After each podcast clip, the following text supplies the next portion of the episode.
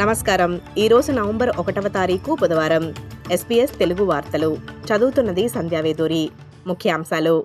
Federal ప్రభుత్వం ప్రకటించిన మెడికేర్లో విస్తృతమైన మార్పుల వల్ల ప్రతి ఐదుగురు జీపీ పేషెంట్లలో ముగ్గురు బల్క్ బిల్లింగ్ ద్వారా డాక్టర్ని చూడటం సులభమవుతుందని ప్రభుత్వం వారు ప్రకటించారు. ఈ మార్పు వల్ల సుమారు పన్నెండు మిలియన్ల ఆస్ట్రేలియన్లకు సహాయం అందుతుందని తెలిపారు. ఈ రోజు నుండి జీపీలు మూడు రెట్ల ఎక్కువ ఇన్సెంటివ్ను అందుకోనున్నారు. ఇది బల్క్ బిల్లింగ్లో పిల్లలకు పెన్షన్ తీసుకునే వారికి మరియు రాయితీ కార్డు హోల్డర్లకు వర్తిస్తుంది. చాలా కాలంగా ఒత్తిడికి గురవుతున్న జీపీలకు ఈ నిధుల వల్ల భారీ ప్రోత్సాహాన్ని ఇస్తుందని ప్రభుత్వం వారు చెబుతున్నారు.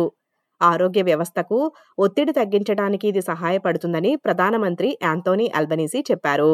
ఎన్ఆర్ఎంఏ ఇన్సూరెన్స్ మద్యం తాగి డ్రైవింగ్ చేయడంపై వారి వార్షిక నివేదికను విడుదల చేశారు. ఈ సమస్యను తగ్గించేందుకు మరింత యాదృశ్చిక శ్వాస పరీక్షలు చేయాలని పిలుపునిస్తున్నారు.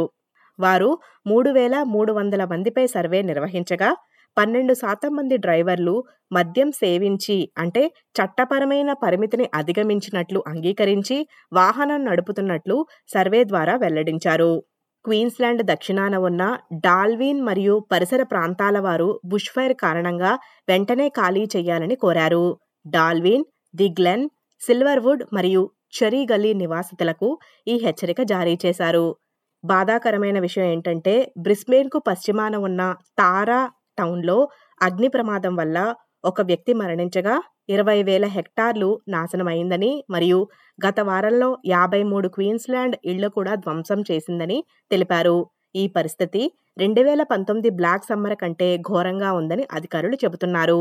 Queensland fire and emergency services deputy commissioner Mike Wassing ఏబీసీతో మాట్లాడుతూ ప్రభావిత ప్రాంతాలకు సహాయం చేయటానికి ఏజెన్సీస్ అన్ని విధాలుగా కృషి చేస్తున్నాయని తెలిపారు.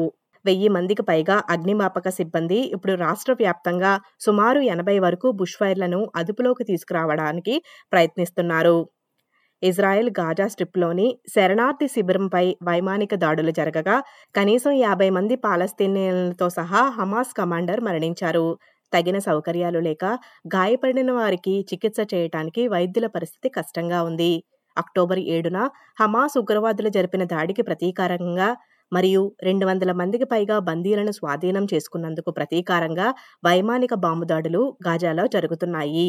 శరణార్థుల శిబిరంలో జరిగిన పేలుడులో కనీసం యాభై మంది పాలస్తీనియన్లు మరణించారని నూట యాభై మంది గాయపడ్డారని పాలస్తీనా ఆరోగ్య అధికారులు తెలిపారు.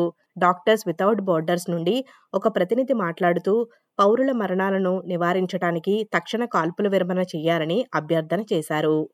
ప్రముఖ దక్షిణ ఆస్ట్రేలియన్ సర్ఫింగ్ స్పాట్ వద్ద ఒక వ్యక్తి అదృశ్యమైన వెంటనే నాలుగు పాయింట్ రెండు మీటర్ల తెల్ల సొరచేప నీటిలో కనిపించింది. నిన్న ఉదయం నుండి ఐర్ పెనిన్సులాలోని గ్రానైట్స్ బీచ్లో సర్ఫింగ్ చేస్తున్న యాభై ఐదేళ్ళ వ్యక్తి జాడ కోసం అత్యవసర సేవలు వెతుకుతూనే ఉన్నాయి. గత ఆరు నెలల్లో ఇది రాష్ట్రంలో రెండవ ప్రాణాంతక షార్క్ దాడి అని తెలిపారు. ఈ వార్తలు ఇంతటితో సమాప్తం. మీరు వింటున్నారు ఎస్బీఎస్ తెలుగు.